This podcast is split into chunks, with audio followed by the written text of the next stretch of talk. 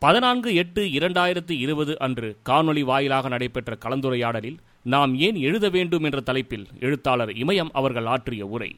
இன்று பகுத்தறிவாளர் எழுத்தாளர் மன்றத்தின் சார்பில் நடைபெறக்கூடிய இந்த கூட்டத்தில் பங்கேற்று பேசுவதில் மிகுந்த உற்சாகம் அடைகிறேன். மகிழ்ச்சி அடைவதை விட உற்சாகம் அடைகிறேன். முதல் காரணம் பகுத்தறிவு எழுத்தாளர் மன்றம் எனக்கு இதில் கொடுத்துற ஒரு வாய்ப்பாகவே நான் கருதுகிறேன். பகுத்தறிவு என்ற ஒரு சொல் தான் என்னை எழுத வைத்தது. ஆகவே இந்த பகுத்தறிவாள எழுத்தாளர் மன்றத்தில் பேசுவது எனக்கு கௌரவமாக நான் கருதுகிறேன். இந்த பகுத்தறிவு எழுத்தாளர் மன்றத்தினுடைய மாநில தலைவர் மற்றும் நிர்வாகிகள் அனைவருக்கும் என்னுடைய வணக்கத்தை நான் தெரிவித்துக் கொள்கிறேன். நான் ஏன் எழுத வேண்டும்? என்கின்ற கேள்வி மிக முக்கியம் என்று நான் கருதுகிறேன். எல்லா காலத்தையும் விட இந்த காலத்தில் மிகவும் அந்த தலைப்பு பொருத்தமானது என்று நான் கருதுகிறேன். காரணம் எல்லா காலத்திலும் மனிதன் தோன்றிய காலத்திலிருந்து இன்று வரை பேசியும் எழுதியும் வந்திருக்கிறார் எல்லா காலத்தையும் விட இந்த காலம் கொடூரமான காலம் என்று நான் கருதுகிறேன். அது கலாச்சார ரீதியாகவும் பண்பாட்டு ரீதியாகவும் மொழி ரீதியாகவும் நம் மீது எப்போதும் இல்லாத அளவுக்கு கூடுதல் அழுத்தங்கள் கொடுக்கப்படுகிறது. இந்த காலத்தில் நாம் ஏன் எழுத வேண்டும்? எழுத்தின் வழியாகத்தான் மொழியின் வழியாகத்தான் இந்த சமூகம் கட்டமைக்கப்பட்டிருக்கிறது. ஒரு விதத்தில் இன்று மதங்கள் புராணங்கள் இதிகாசங்கள் மரபுகள் கலாச்சாரம் பண்பாட்டு கூறுகள் அனைத்துமே மொழி மொழிக்குள்ளாகவே இருக்கிறது. மொழியை கட்டமைப்பதன் மூலமாக மட்டுமே நீங்கள் கலாச்சாரத்தை பண்பாட்டை கட்டமைக்க முடியும். இன்று நமக்கு சொல்லப்படுகின்ற எல்லா இதிகாச புராண புனித நூல்கள் என்பவை எல்லாமே மொழியால் கட்டமைக்கப்பட்டதாகும். நாம் மீண்டும் அந்த மொழியால் கட்டமைக்கப்பட்டிருக்கிற பொய்களை கற்பனைகளை கட்டுக்கதைகளை உடைக்க வேண்டும் என்றால் நீங்கள் மீண்டும் அந்த மொழியைத்தான் தன்னுடைய கருவியாக மிக முக்கியமான கருவியாக கருதி அதன் மூலமாக தான் நீங்கள் வெல்ல முடியும். அந்த விதத்தில் நாம் இப்பொழுது நாம் ஏன் எழுத வேண்டும்? நாம் ஏன் எழுத வேண்டும்? மற்றவங்க எழுதக்கூடாதா? அவங்க எழுத இலக்கியம் இல்லையா? அப்படின்னு ஒரு கேள்வி இருக்கு. நான் ஏன் எழுத வேண்டும்? ஏனென்றால் இப்போது அண்மையிலே எஸ் வி சேகர ஒரு பேட்டியிலே சொல்லியிருந்தார் மூன்று சதவீத மக்களை தொண்ணூத்தி ஏழு சதவீத மக்களால் இன்று வரை வெல்ல முடியவில்லை. திரும்பவும் மூன்று முறை அதை சொன்னார். மூன்று சதவீத மக்களை தொண்ணூத்தி ஏழு சதவீத மக்களை இதுவரை வெல்ல முடியவில்லை என்கின்ற அந்த ஒரு வரிக்கு தான் நாம் இப்போது பதில் சொல்ல வேண்டும். அல்லது அது பற்றி யோசிக்க வேண்டும். மூன்று சதவீத மக்களை தொண்ணூத்தி ஏழு சதவீத மக்களால் ஏன் இன்று வரை வெல்ல முடியவில்லை? வெல்ல முடியாததற்கு என்ன காரணம்? என்று பார்க்கும்போதுதான் நாம் ஏன் எழுத வேண்டும்? நாம் எதை எழுத வேண்டும்? யாருக்காக எழுத வேண்டும்? ஏன் எழுத வேண்டும்? எப்படி எழுத வேண்டும்? என்கின்ற ஒரு கருகோள்கள் மிக முக்கியமானவை. இப்ப எழுத்தாளர்கள்ல பலவிதமான எழுத்தாளர்கள் இருக்காங்க. ரகரகமா இருக்காங்க. நவீன எழுத்தாளர்கள் சொல்றாங்க. மரபு எழுத்தாளர்கள் இருக்காங்க. தீவிர இலக்கிய எழுத்தாளர்கள் இருக்காங்க. ஜனரஞ்சக எழுத்தாளர்கள் இருக்காங்க. திராவிட இயக்க எழுத்தாளர்கள் இருக்காங்க. வரலாற்று எழுத்தாளர்கள் இருக்காங்க. பேய் கதை எழுதுற எழுத்தாளர்கள் இருக்காங்க. பக்தி எழுதுற எழுத்தாளர்களும் இருக்காங்க. ஸ்தல புராணங்கள் எழுதுறவங்களும் இருக்காங்க. பாமாலை எழுத்து எழுதுறவங்களும் இருக்காங்க. வாழ்த்துப்பா எழுதுறவங்களும் இருக்காங்க. செக்ஸ் கதை எழுதுற ரைட்டர்ஸ் நிறைய பேர் இருக்காரு அதிகமா விற்கிறது இப்ப ஜாதகம் எழுதுற ஆளும் இருக்காங்க. தொடர்ந்து காலகாலமா ஜாதகம் எழுதிட்டு இருக்க ஒரு எழுத்தாளர் இருக்காரு. அப்புறம் பத்திரம் எழுதுறவனும் எழுத்தாளர் தான். இப்ப ஸ்டேஷன்ல ரைட்டர்னு ஒருத்தர் இருப்பார். அவரும் பேர் எழுத்தர் தான். ரைட்டர்கிட்ட போங்க அப்படிம்பாங்க. அப்போ இத்தனை விதமான ரைட்டர் இருக்காங்க. எழுத்தாளர் இருக்காங்க. நீங்க உண்மையாலே சமூகத்துக்கான எழுத்தாளர் யாரு? நவீன இன்றைய நவீன எழுத்தாளர்கள் திராவிட இயக்க எழுத்தாளர்களை ஏற்றுக்கொள்வதில்லை. அல்லது மதிப்பதில்லை. திராவிட இலக்கியத்தில் ஒன்றுமே இல்லை என்று அவர்கள் திரும்ப திரும்ப கூவிக்கொண்டே இருக்கிறார்கள். அது உண்மை அல்ல என்பதை சொல்ல வேண்டிய சந்தர்ப்பம் இது. ஏன் திராவிட எழுத்தாளர்கள் இல்லாமல் நவீன இலக்கியம் இல்லை என்பதை அவர்கள் ஒருபோதும் உணர்வதில்லை? நேற்று என்பது இல்லாமல் இன்று என்பது எப்படி இல்லையோ அதே போன்று திராவிட இலக்கியம் என்று ஒன்று இல்லாமல் நவீன இலக்கியம் என்பது இல்லவே இல்லை என்பதை இவர்கள் உணர வேண்டும். நாம் திரும்ப திரும்ப திராவிட இயக்க எழுத்தினுடைய வலிமையை அதனுடைய உண்மையை சொல்லாதவரை இன்றைய நவீன போலி எழுத்தாளர்கள் திராவிட இலக்கியம் என்று ஒன்று இல்லை என்று சொல்லிக்கொண்டேதான் இருக்கிறார்கள். இப்படி வகை வகையான எழுத்தாளர்கள் இருக்கிற போது உண்மையில் யார் சமூகத்திற்கான எழுத்தாளர்? யார் நிஜமான எழுத்தாளர்? எதை எழுதுகிறவன் எழுத்தாளர் இப்ப பேய் கதை எழுதுறவன் எழுத்தாளனா? பாமாலை எழுதுறவன் எழுத்தாளனா? ஜாதகம் எழுதுறவன் எழுத்தாளனா? அல்லது மரபு இலக்கியத்தை எழுதுறேன் அப்படின்னு சொல்றவங்க எழுத்தாளரா? அல்லது பக்தி இலக்கியத்தை எழுதுறவங்க எழுத்தாளரா? ஸ்தல புராணத்தை எழுதுறவங்க எழுத்தாளரா? அல்லது மகாபாரத ராமாயணத்தை நான் இன்றைய பாஷையில எழுத போறேன். அல்லது இன்றைய தேவை இதுக்கு மகாபாரதத்துக்கும் ராமாயணத்துக்கும் இன்றைய தேவை இருக்கு அப்படின்னு சொல்லி திரும்பி மறு கட்டமைப்பு எழுதுறேன். அல்லது மறு உருவாக்கம் செய்யறேன் அப்படின்னு சொல்றவங்க எழுத்தாளரா? அப்படின்னு நம்ம சிந்திக்க வேண்டும். இப்ப உண்மையிலே யார் எழுத்தாளன்? அப்படின்னு நீங்க யோசிக்கணும். யார் எழுத்தாளன்? யார் எழுதுவது இலக்கியம்? எப்படி எழுதுவது இலக்கியம்? எந்த மொழியில் எழுதுவது இலக்கியம்? அப்படின்னு ஒரு கேள்வியை நம்ம முதல்ல கேட்டுக்கிட்டா அதன் பிறகு நம்ம ஒரு தெளிவுக்கு வர முடியும். அதே மாதிரி இலக்கியம்னா என்ன? இந்த எழுத்தாளர் சொல்ற நாடகம் இருக்கு இல்லையா? அதுல வந்து தூய இலக்கியம்னு ஒண்ணு சொல்றாங்க. புனித இலக்கியம்னு ஒண்ணு சொல்றாங்க. அப்புறம் மக்கள் இலக்கியம்னு ஒண்ணு சொல்றாங்க. கச்சிரா இலக்கியம் அப்படின்னு சொல்றாங்க. அப்புறம் வந்து முதல் தர இலக்கியம் இரண்டாம் தர இலக்கியம் மூன்றாம் தர இலக்கியம் அப்படின்னு சொல்றாங்க. உண்மையிலேயே இந்த கச்சிரா இலக்கியம்னா என்ன? தூய இலக்கியம் பேசுறாரு. தூய இலக்கியம்னா என்ன? யாருக்கும் புரியாத மொழியில யாரும் படிக்க முடியாத ஒரு மொழியில யாருக்கும் விளங்காத ஒரு மொழியில எழுதுறதுதான் தூய இலக்கியம். இன்னைக்கு நவீன இலக்கிய எழுத்தாளர்கள் சொல்றாங்க. உண்மையிலேயே எழுத்து என்பது மக்களுக்கானது மக்கள் படிக்கிறதுக்காக எழுதுறோம். ஆனா நவீன இலக்கியவாதிகள் அல்லது எழுத்தாளர்கள் அல்லது நவீன சிந்தனையாளர்கள் அப்படின்னு சொல்லக்கூடிய அறிவுஜீவிகள் என்ன சொல்றாங்கன்னா எளிதா புரியக்கூடாது. எளிதா மக்களை போய் சேரக்கூடாது அப்படின்னு நினைக்கிறேன் இது உண்மையிலேயே இலக்கியமா அப்படின்ற கேள்வி ஒண்ணு இருக்கு. இந்த தூய இலக்கியவாதிகள் மேல எனக்கு பெரிய நம்பிக்கை இல்லை. தூய இலக்கியம்னு ஒண்ணு உலகத்துல இல்லவே இல்லை. இலக்கியம் தான் இருக்க முடியும். அதுல தூய இலக்கியம்னு ஒண்ணு இருக்க முடியாது. உன்னத இலக்கியம்னு ஒண்ணு இருக்க முடியாது. அப்புறம் கச்சிரா இலக்கியம்னு ஒண்ணு இருக்க முடியாது. கச்சிரா இலக்கியம்னா என்ன? இன்னைக்கு ஒரு ஏறு ஓட்டுறவனை பத்தி களை வெட்டுறவனை பத்தி சித்தால பத்தி ஒரு இலக்கியம் எதுனா அல்லது அவங்க பேசக்கூடிய மொழியில இலக்கியம் எதுனா அது கச்சிரா இலக்கியம். அல்லது கச்சிரா பாஷை.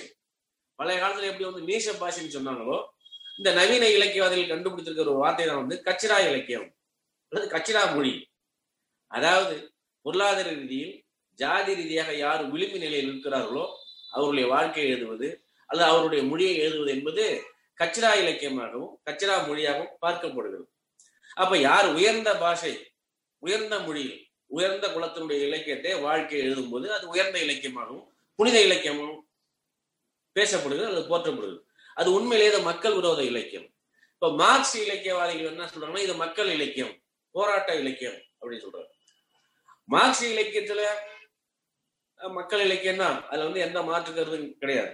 அவர்கள் வந்து அதுல ஒரு சிறு குறைபாடு என்ன அவர்கள் வர்க்கத்தை தான் முதன்மைப்படுத்துகிறார்களே தவிர வறுமையை முதன்மைப்படுத்துகிறார்கள் உடைய ஜாதி வேறுபாட்டை அவர்கள் முன்னிறுத்துவதில்லை ஆனாலும் கூட அது மக்கள் இலக்கியம் தான் இந்த தூய இலக்கியவாதிகளோட புனித இலக்கியவாதிகளோட மேம்பட்ட இலக்கியம்னா மார்க்சிய இலக்கியம். இந்த மார்க்சிய இலக்கியத்தை இவங்க என்ன பண்றாங்கன்னா அல்லது அறிவியல் புனைகரிகளை இவங்க என்ன பண்றாங்கன்னா இது வந்து மூன்றாவது தர இலக்கியம் முதல் தர இலக்கியமா இல்லை அப்படின்னு ஒதுக்குறாரு இந்த ஒதுக்கத்துக்கான அதிகாரத்தை இவங்களுக்கு யார் கொடுத்தது அப்படின்னு கேட்டா நாங்க சிறு பத்திரிகை எழுத்தாளர்கள். நாங்க தான் தீவிர இலக்கியவாதிகள் அல்லது தீவிர சிந்தனையாளர்கள். நாங்க எழுதுவதுதான் இலக்கியம் உன்னத இலக்கியம். புனித இலக்கியம். மற்றவர்கள் எழுதுவதெல்லாம் கச்சிரா இலக்கியம் அல்லது மூன்றாம் இலக்கியம் ஒரு வகையில் அவங்க சொல்றாங்க. இல்ல மூன்றாவதா வந்து யார் எழுதுறது இலக்கியம்? யாருக்காக எழுதுவது இலக்கியம்? அப்படின்னு நம்ம கேட்டோம்னா பெரும்பான்மையோர் வந்து அவங்க தன்னை முன்னிலைப்படுத்துவதற்கு அல்லது தான் பெரிய மேதாவின்னு சொல்லி நிரூபிச்சுக்கிறதுக்கு அல்லது தன்னுடைய அறிவு மேன்மையை விளக்கிக்கிறதுக்கு அல்லது தனக்கு தான் வந்து மொழி புலமை இருக்கு மற்றவங்க எல்லாம் மொழி புலமை இல்லை அப்படின்னு சொல்றதுக்கு இவங்க வந்து தன்னுடைய அறிவை வெளிக்காட்டுறதுன்னு ஒரு வெளியா பயன்படுத்துறாங்க.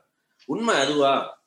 உண்மையிலேயே தன்னுடைய அறிவையும் மொழி திறமையையும் வெளிப்படுத்துவதற்கான ஒரு கருவியா? இலக்கியம் அப்படின்னு ஒரு கேள்வி.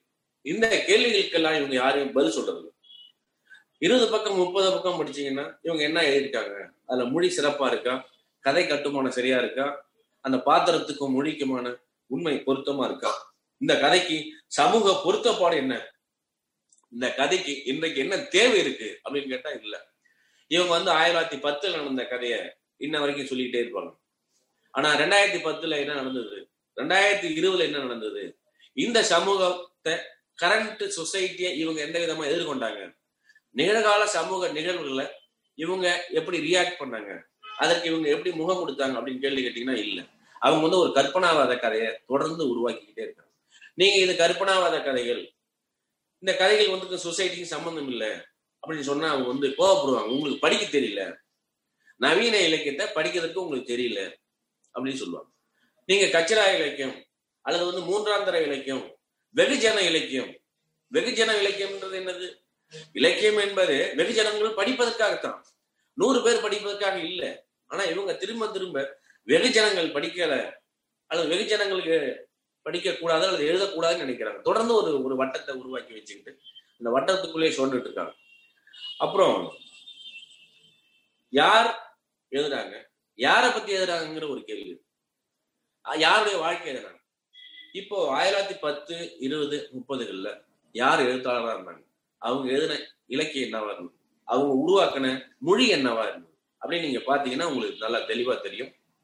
இந்த மூன்று சதவீத மக்கள் தான் அல்லது இன்னும் ஒரு சதவீதம் இரண்டு சதவீதம் படித்தவர்கள் அன்று பிற இனத்தவர்கள் பிற்போட்டோர் சமூகத்தை சேர்ந்தவர்கள் இடைநிலை ஜாதியினர் பத்து இருபது சதவீதம் படித்தவர்கள் அன்று எழுதக்கூடியவர்களாக இருந்தார்கள் அவர்களால் படித்தவர்களாக இருந்தார்கள்.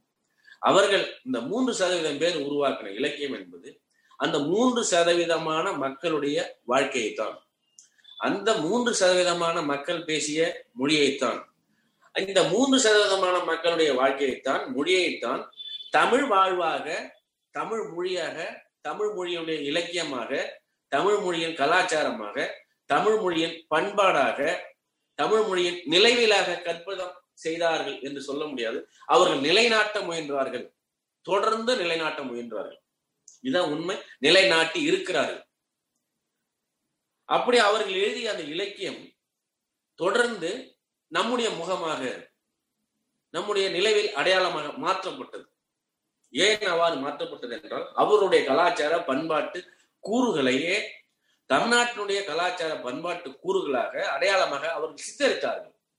இதுதான் காலங்காலமாக நிகழ்ந்தது. ஏன் அவ்வாறு நிகழ்ந்தது என்றால் அவர்களால் படித்தவர்களாக இருந்தார்கள். பிற சமூகத்தினர் குறிப்பாக ஒடுக்கப்பட்ட மக்கள் தாழ்த்தப்பட்ட மக்கள் படிக்காதவர்களாக இருந்தார்கள். அவ்வாறு படிக்காதவர்கள் தங்களுக்கான வாழ்க்கையை எழுதுவதற்கான வாய்ப்பு அற்றவர்களாக இருந்தார்கள். யாருக்கு படிக்கவும் எழுதவும் தெரிந்தவர்கள் இருந்தார்களோ அவர்களே தங்களுடைய வாழ்க்கையை எழுதினார்கள் பின்னாடி வர வர எல்லா தரப்பு மக்களும் படிப்பதற்கான ஒரு வாய்ப்பு ஏற்படும் போது எழுதுவதற்கான ஒரு வாய்ப்பு ஏற்படும் போது தங்களுடைய வாழ்க்கையை தங்களுடைய அனுபவங்களை தாங்கள் அன்றாடம் பேசக்கூடிய மொழியை அவர்கள் இலக்கியத்திற்குள் கொண்டு வந்தார்கள் அவ்வாறு கொண்டு வரும்போது அவர்கள் என்ன செய்தார்கள் என்றால் இந்த மூன்று சதவீத மாணவர்கள் இது வந்து நீசப்பா இலக்கியமே அல்ல இது தரங்கட்டதாக இருக்கிறது. மொழி சரியில்லை. விவரணை சரியில்லை. இலக்கிய கட்டமைப்பு சரியில்லை. இது இலக்கிய தகுதி அற்றது அப்படிங்கிற ஒரு நிலைப்பாட்டை எடுக்கிறாங்க. ஏன் அவ்வாறு எடுத்தார்கள் என்றால் இந்த எல்லாருடைய வாழ்க்கையும் மொழிக்குள் வருகிறது.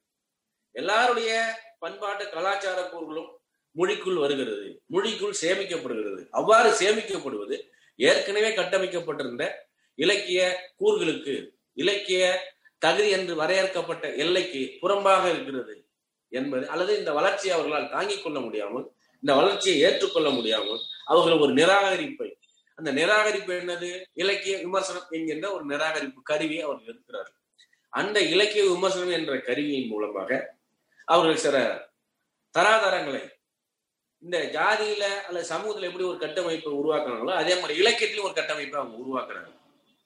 அப்படி உருவாக்கப்பட்டதுதான் திராவிட இலக்கியம். திராவிட இலக்கியம் ஒண்ணு இல்லைன்னா அவங்க தொடர்ந்து சொல்லிட்டே இருக்காங்க. ஒரு நூறு ஆண்டுகளா. மார்க்சிய இலக்கியம் பெண்ணிய இலக்கியம் வட்டார இலக்கியம் தலித் இலக்கியம் பெண்ணிய இலக்கியம்னு அவங்க ஒரு கிளாசிபிகேஷனை கொடுக்குறாங்க. இந்த கிளாசிபிகேஷன் எதனால வருது? உங்களை நாங்க ஒருபோதும் இலக்கியவாதிகளா ஏற்க மாட்டோம். உங்களுடைய இலக்கியத்தை ஒருபோதும் நாங்க இலக்கியமா அங்கீகரிக்க மாட்டோம்.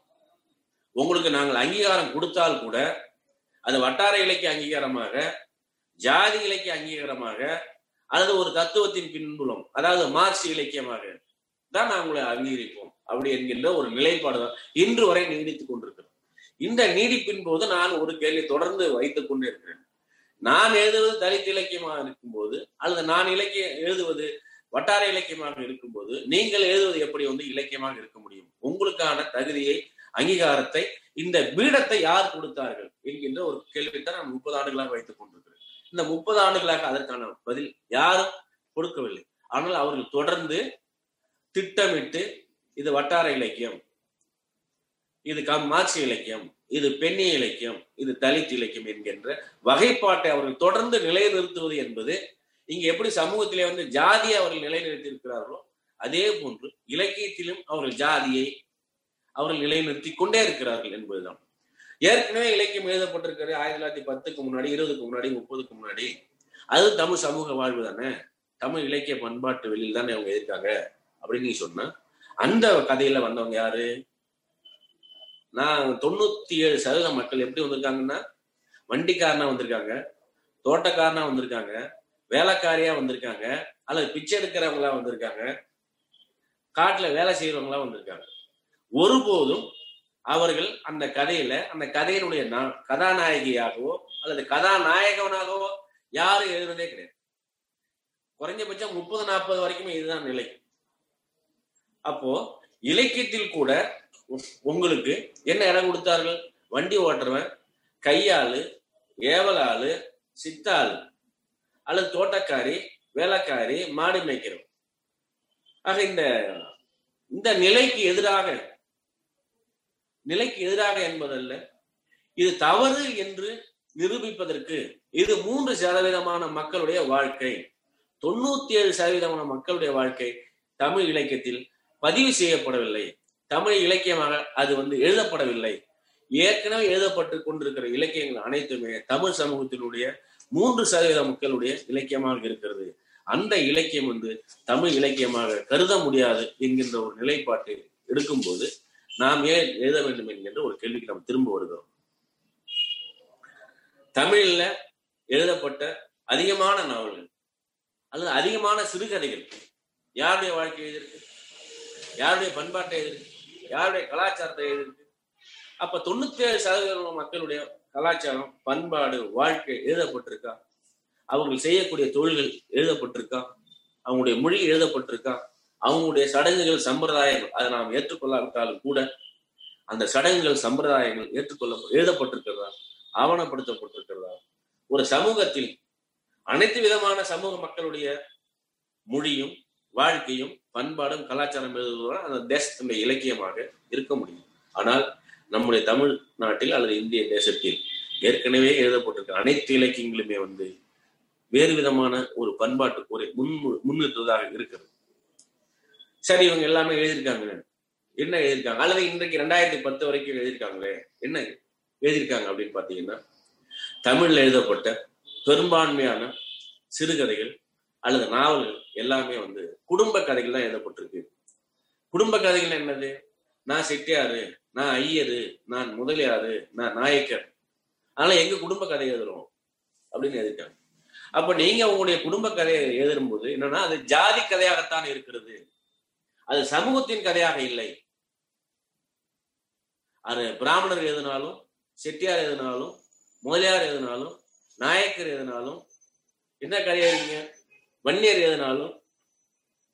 ஆக சமூகத்தினுடைய ஒட்டுமொத்த ஒரு சம் முகத்தை காட்டாமல் உங்களுடைய குடும்ப கதையை அல்லது உங்களுடைய துயரத்தை அல்லது குடும்ப இழப்பை குடும்ப வழியை குடும்பங்களுக்கு இருக்கக்கூடிய சண்டை சச்சரவுகளை நீங்க எழுதுகிறது அது உண்மையிலேயே தமிழ் சமூகத்தினுடைய இலக்கியமாக தமிழ் மொழியினுடைய இலக்கியமா என்றால் இல்லை என்றதை நான் சொல்லுவேன் குறிப்பாக நம்முடைய இலக்கியங்கள் இதுவரைக்கும் எழுதப்பட்டிருக்குது எல்லாமே வந்து ஜாதியை காப்பாற்றக்கூடிய இலக்கியமா இருக்கு.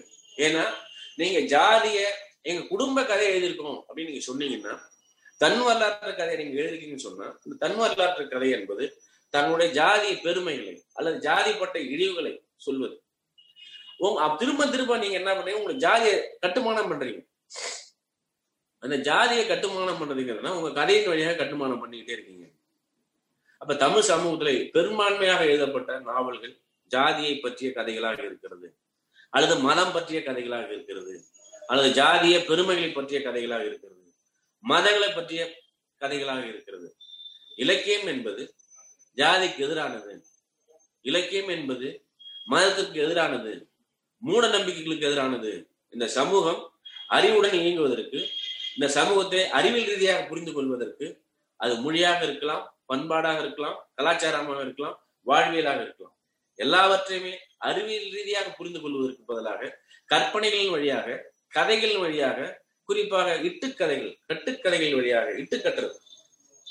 கட்டுக்கதைகளின் வழியாக தொடர்ந்து கதைகள் எழுதப்படுவதன் வழியாக நீங்கள் மீண்டும் மீண்டும் மூட நம்பிக்கைக்குள் மண்ணுக்குள் புதைக்கப்பட்ட விதைகளாகவே உங்களை வைத்திருக்க சமூகம் விரும்புகிறது. படித்த சமூகம். ஆக நீங்க நம்முடைய நாவல்கள் சிறுகதைகள் அனைத்துமே நீங்கள் கொண்டாட வேண்டிய படைப்பாக அது இல்லாமல் குழி தோண்டி புதைக்க வேண்டிய படைப்பாளராக இருப்பதற்கு காரணம் அது ஜாதியை போற்றுகிற இலக்கியமாக மதத்தை போற்றுகிற இலக்கியமாக அல்லது மூட நம்பிக்கைகளை போற்றுகிற இலக்கியமாக அது இருக்கிறது. அதுதான் தூய இலக்கியம் என்பது. அதுதான் புனித இலக்கியம் என்பது. நீங்கள் புனித இலக்கியத்திற்கு எதிராக எழுத வேண்டியிருக்கிறது தூய இலக்கியத்திற்கு எதிராக எழுத வேண்டியிருக்கிறது. இந்த தூய இலக்கியவாதிகளும் புனித இலக்கியவாதிகளும் தொடர்ந்து தங்களுடைய குடும்ப கதைகளே அவர்கள் எழுதி கொண்டே இருக்கிறார்கள். அது எல்லா எந்த கதையாக இருந்தாலும் நான் பல பெயர்களை சொல்ல இந்த நேரத்தில் விரும்பவில்லை. காரணம் அது இலக்கிய உலகத்தில் வேறு ஒரு விதமான சர்ச்சையை அது கிளப்பிவிடும். அவர்களுக்கு புரிவதே இல்லை. உண்மையை எழுதுவது என்பது இலக்கியம் என்பதே உண்மைக்கு சாயம் பூசுவதுதான். உண்மை உண்மையாக சொல்வதில்லை.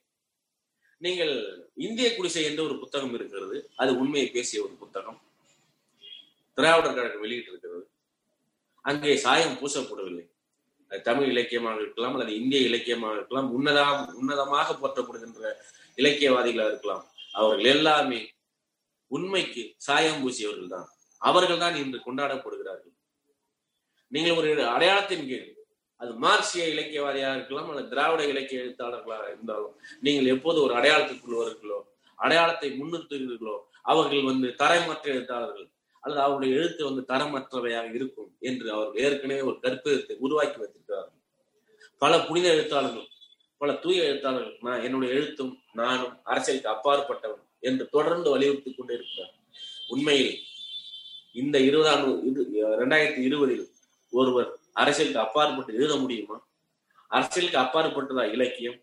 அரசியலுக்கு அப்பாற்பட்டதா மொழி?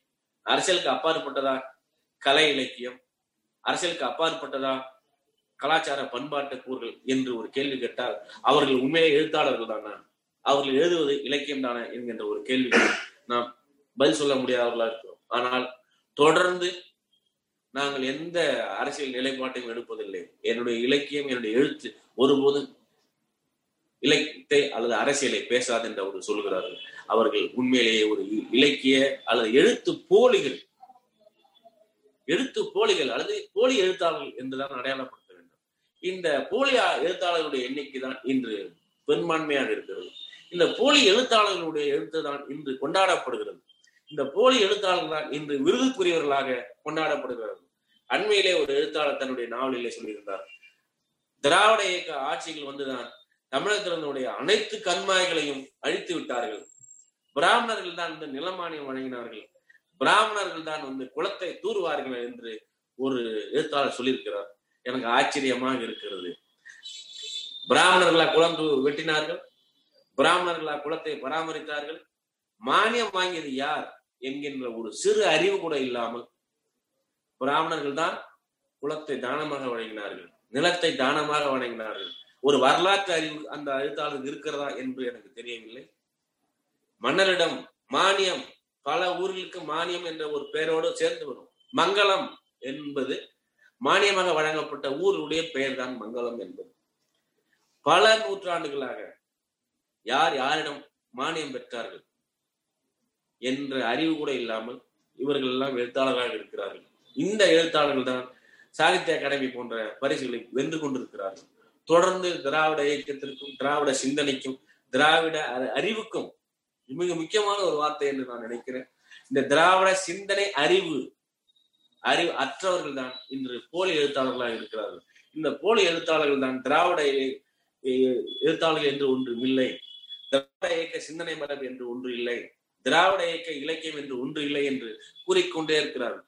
இந்த கூவல் தான் தொடர்ந்து தமிழ் சமூகத்தில் பரப்பி பரவி இருக்கிறது. இந்த பரவலுக்கு எதிராக யார் எழுதுகிறானோ?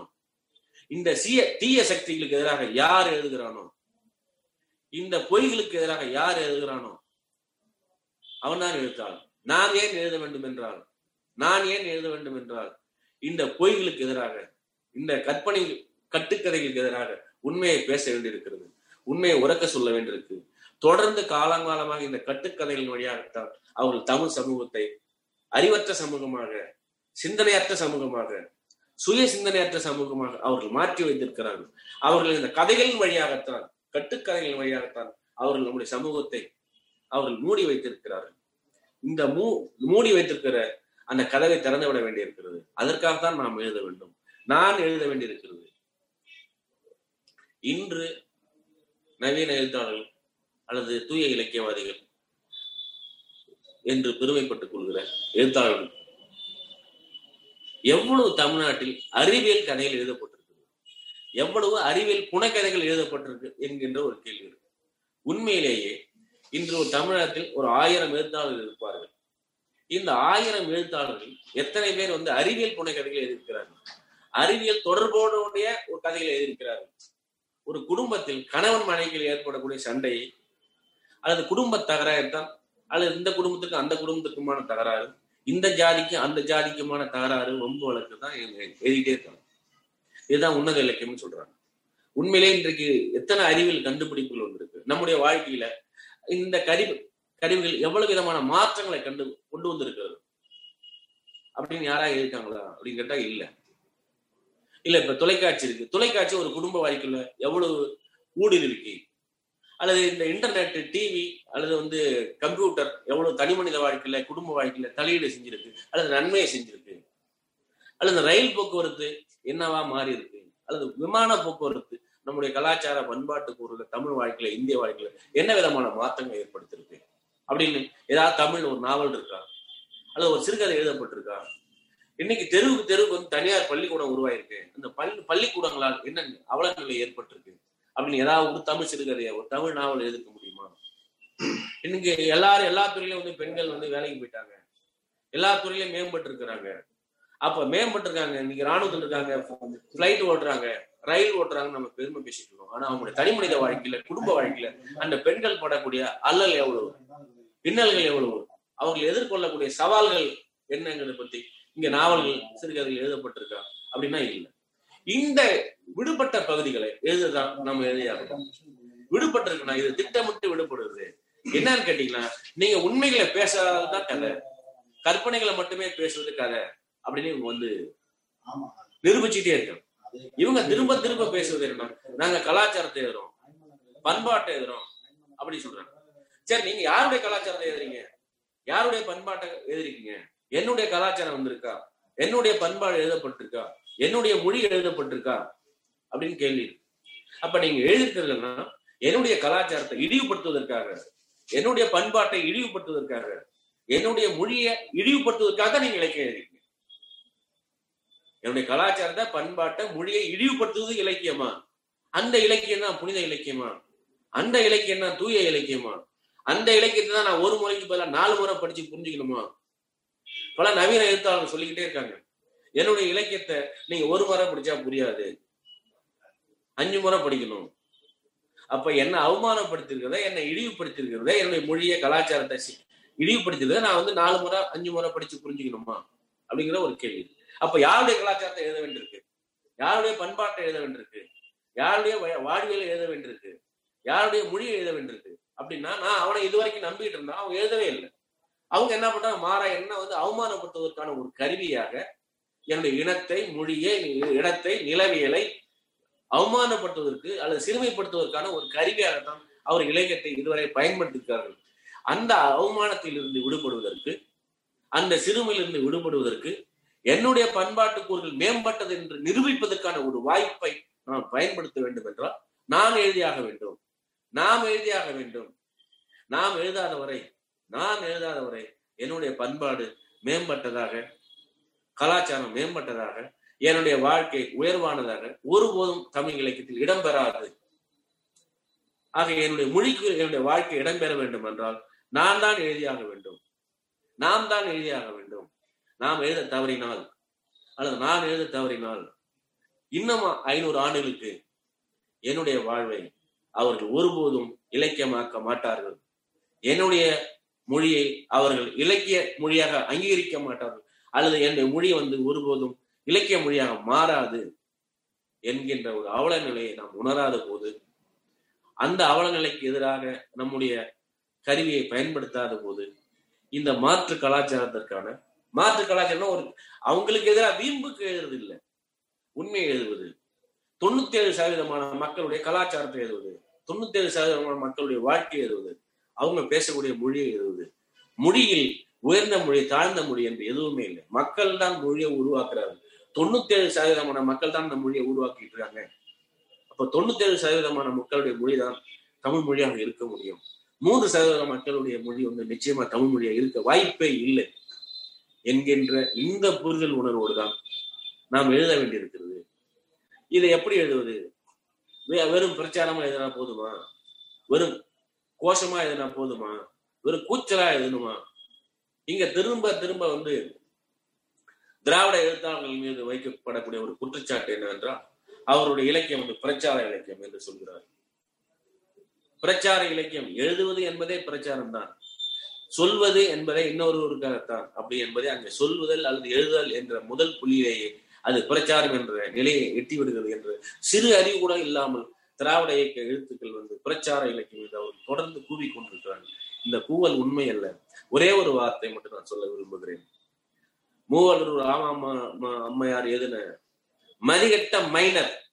இந்த நாவல் எழுதி நூத்தி ஐம்பது வருஷம் ஆயிடுச்சு. நூத்தி ஐம்பது வருஷத்துக்கு முன்னாடி இந்த சமூகத்தை பார்த்து மதிகெட்டவனே மதி கெட்ட அப்படின்னு ஒரு தலைப்பு வைக்கிறதுக்கு அந்த அம்மாவுக்கு எவ்வளவு பெரிய துணிச்சல் தைரியம் இருந்திருக்கும் மதிகெட்ட சமூகம். மதிகட்ட மைனர் அப்படின்னு ஒரு நாவலுக்கு பேர் வைக்கிறாங்கன்னா அவங்க இந்த சமூகத்தின் மேல எவ்வளவு கோபம் வந்திருக்கும்? அது மைனருக்காக சொல்லப்பட்ட வார்த்தை அல்ல. இந்த சமூகத்திற்காக சொல்லப்பட்ட வார்த்தை.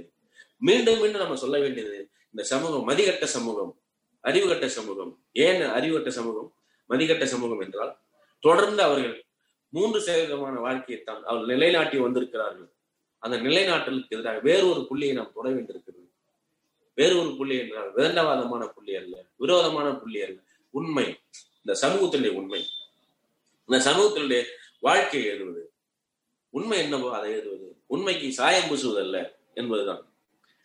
மிக முக்கியமாக இன்று வரை நாம் மனிதன் மனிதனாக இருப்பதற்கு தடையாக எதெல்லாம் இருந்திருக்கோ நான் மனுஷன் மனுஷனா இருக்க கூடாதுன்னு எல்லாம் எழுதப்பட்டிருக்கு. நான் படிக்க கூடா கூடாதுன்னு எழுதப்பட்டிருக்கு. நான் செருப்பு போடக்கூடாதுன்னு எழுதப்பட்டிருக்கு. நான் தோல்ல துண்டு போடக்கூடாதுன்னு எழுதப்பட்டிருக்கு. இப்படி ஆயிரம் இருக்கக்கூடாதுன்னு எழுதிருக்கு ஏன் இருக்கக்கூடாதுன்னு நான் கேள்வி கேட்க வேண்டாமா? அந்த கேள்வி கேட்பதற்கு தான் எழுத்தினுடைய ஆரம்ப புள்ளி.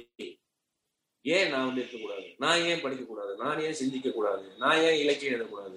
என்னுடைய இலக்கியம் ஏன் மேம்பட்ட இலக்கியமா இருக்கக்கூடாது என்கின்ற ஒரு சிந்தனை புள்ளியுடைய முதல் புள்ளி தான் நாம் ஏன் எழுத வேண்டும் என்கின்ற ஒரு கேள்வி. இந்த சமூகத்துல மனிதன் மனிதனாக வாழ்வதற்கு எதெல்லாம் தடையாக இருக்கிறதோ அந்த தடைகளை நீக்குவதற்கு அந்த தடைகள் ஏற்படுவதற்கு காரணமாக இருந்தவர்களை பற்றி சிந்திப்பதற்கான ஒரு கருவியாக இலக்கியத்தை பயன்படுத்த வேண்டும் மொழியை பயன்படுத்த வேண்டும். மனிதன் மனிதனாக இருப்பதற்கு அல்லது மனிதனை மனித மனிதனை மனிதனா மனிதனால் இழிவு செய்யப்படுகிற காரியங்கள் எதனால் உருவாக்கப்பட்டிருக்கு? மனிதன் ஏன் இன்னொரு மனிதனை இழிவாக கருதுகிறான்? பிறப்பினால் அல்லது மதத்தினால் ஏன் இழிவாக கருதுகிறார்கள்? தரக்குறைவாக நடத்துகிறார்கள்? அதற்கான மூல காரணங்கள் என்ன? இந்த காரணங்களை அகற்றுவதற்கான காரணங்கள் எங்கு இருக்கிறது என்று கண்டுபிடிப்பதற்கான ஒரு கருவியை தான் நாம் இலக்கியமாக கருத வேண்டும். இந்த கழிச்சடைகளை மனிதன் மனிதனாக இருப்பதற்கு மனிதன் மனிதனாக சிந்திப்பதற்கு மனிதன் மனிதனாக வாழ்வதற்கு எவையெல்லாம் தடையாக இருக்கிறதோ அவற்றையெல்லாம் நீக்குவதற்காக நாம் எழுத வேண்டியிருக்கிறது நான் எழுத வேண்டியிருக்கிறது. புனிதம் என்ற கற்ப கற்பிதம். இந்த புனிதம் என்பது எது? புனிதம் யாருக்கான புனிதம்? சமூகத்தில் வாழக்கூடிய எல்லாருக்குமான புனிதமா? அப்ப சமூகத்துக்கான எல்லாருக்குமான புனிதம் இல்லாத போது சிலருக்கான புனிதம் எப்படி வந்து ஒட்டுமொத்த சமூகத்தினுடைய புனிதமாக இருக்க முடியும் என்கின்ற கேள்வியை நாம் எழுப்ப வேண்டியிருக்கு. இந்த புனிதத்திற்கு மாற்றாக புது புனிதத்தை நாம் உருவாக்க வேண்டியிருக்கிறது. இந்த புது உண்மைக்கு புனிதத்திற்கு புது புனிதத்தை நாம் ஒருபோதும் புனிதத்தை உருவாக்க வேண்டியதில்லை. புனிதத்தில் ஒருபோதும் புனிதமாக இருக்க முடியாது. குறிப்பாக வந்து புனிதத்திற்கு எதிரானவர்கள் என்கின்ற உண்மைக்கு நெருக்கமானவர்கள் உண்மையை பேசுகிறவர்கள். உண்மையை தவிர வேறு எதுவும் பேசுவதில்லை. அறிவியலுக்கு எதிராக எதுவுமே பேசுவதில்லை. கற்பனைகளை ஒருபோதும் நாம் உருவாக்குவதில்லை. பொய்களை ஒருபோதும் உருவாக்குவதில்லை. புராண இதிகாசங்களை ஒருபோதும் மீட்டு உருவாக்க செய்வதில்லை. இவற்றுக்கெல்லாம் எதிராக எழுத வேண்டும். மக்கள் மக்களாக வாழ்வதற்கு மனிதன் மனிதனாக வாழ்வதற்கு சுய சிந்தனையோடு வாழ்வதற்கு யாரையும் இழிவுபடுத்தாமல் வாழ்வதற்கு யாரையும் அவமானப்படுத்தாமல் வாழ்வதற்கு குறிப்பாக பிறப்பின் அடிப்படையில் வாழ்வதற்கு எழுதப்பட வேண்டியதான் இலக்கியம். அவ்வாறு எழுத வேண்டிய ஒரு நிர்பந்தம் இன்று இருக்கிறது. மீண்டும் மீண்டும் வந்து நாம் ஜாதி இலக்கியங்களை உருவாக்குவது அல்லது மத இலக்கியங்களை உருவாக்குவது அல்லது மிகை கற்பனைகளை கற்பனை என்பதே அதிகம். அதில் மிக கற்பனைகளை உருவாக்குவது இந்த மிகை கற்பனைகள் வழியாக மீண்டும் மீண்டும் சமூகத்தை இருளில் ஆற்றுவது. அல்லது இரண்டாயிரம் ஆண்டுகளுக்கு பின்னாடி பின்னாலும் இயேசு கிறிஸ்து வருவார் என்று நம்பிக்கையை தொடர்ந்து உருவாக்குவது. இந்த தமிழ் சமூகம் எல்லாரும் வந்து கிறிஸ்தன் வேண்டிகிற எல்லாம் நடந்துடும் நினைக்கிறது. இது போன்ற கருத்துக்கதைகளை மீண்டும் மீண்டும் நாம் எழுதுவதற்காக நாம் படிக்கவில்லை. படிப்பு என்பது அறிவது அறிதலை நோக்கிதான் பயணம். அறிதலுக்கான ஒரு பயணம் தான் கல்வி. அந்த கல்வியை படிப்பதன் வழி வழியாகத்தான் நாம் உண்ட உண்மையை கண்டறிய முடியும். சமூகத்தினுடைய உண்மையை எழுத வேண்டும். சமூகத்தினுடைய உளவியலை கண்டுபிடிக்க வேண்டும்.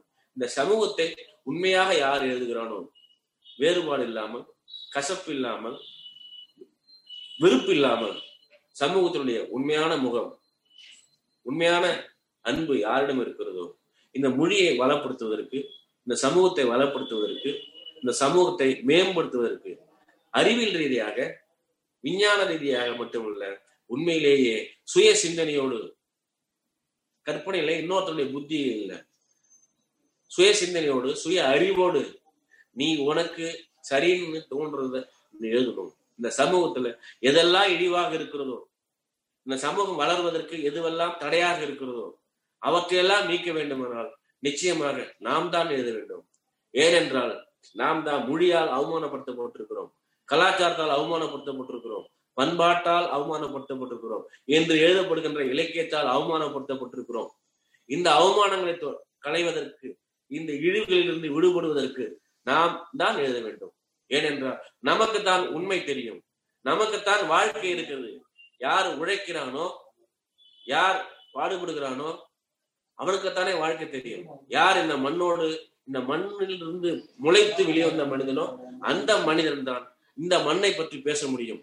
இந்த மண்ணில் விஷத்தை கலந்தவர்கள் விஷ விதையை ஊந்தியவர்கள் ஒருபோதும் இந்த மண்ணை எழுத மாட்டார்கள். இந்த மண்ணை எழுதுவதற்கு இந்த மண்ணில் உள்ள மனிதனுடைய மாண்பை எழுதுவதற்கு நம்முடைய மரபு என்று ஒன்று இருக்கிறது. அந்த மரபை மீண்டும் நினைவுபடுத்துவதற்கு நாம் எழுதியாக வேண்டும். மரபையும் நவீனத்துவத்தையும் இணை இணைப்பதுதான் நவீன இலக்கியம். சங்க இலக்கியத்திலே காதல் பற்றி என்ன சொல்லியிருக்கிறது? இன்று கீழடியிலே கிடைத்திருக்கக்கூடிய ஆவணங்கள் என்ன சொல்லி இருக்கிறது என்பதெல்லாம் நாம் பார்க்க வேண்டும். அந்த ஆவணங்களோடு இன்றைய நவீன வாழ்வில் இணைத்து எழுத வேண்டும். நாம் தான் எழுத வேண்டும். வேற யாரும் எழுத மாட்டார்கள். அதனால் நாம் தான் எழுத வேண்டும். நாம் தான் உண்மை எழுத வேண்டும். நாம் தான் தமிழ் மக்களுடைய வாழ்வை எழுத வேண்டும். அதுவும் தமிழ் மொழியில் மேம்பட்ட தமிழ் மொழியில் எழுத முடியும். அதால் நம்மால் தான் எழுத முடியும். நாம் தான் எழுத வேண்டும் என்று கேட்டுக்கொண்டு இந்த வாய்ப்புக்கு நன்றி கூறி முடித்துக் கொள்கிறேன். நன்றி. வணக்கம்.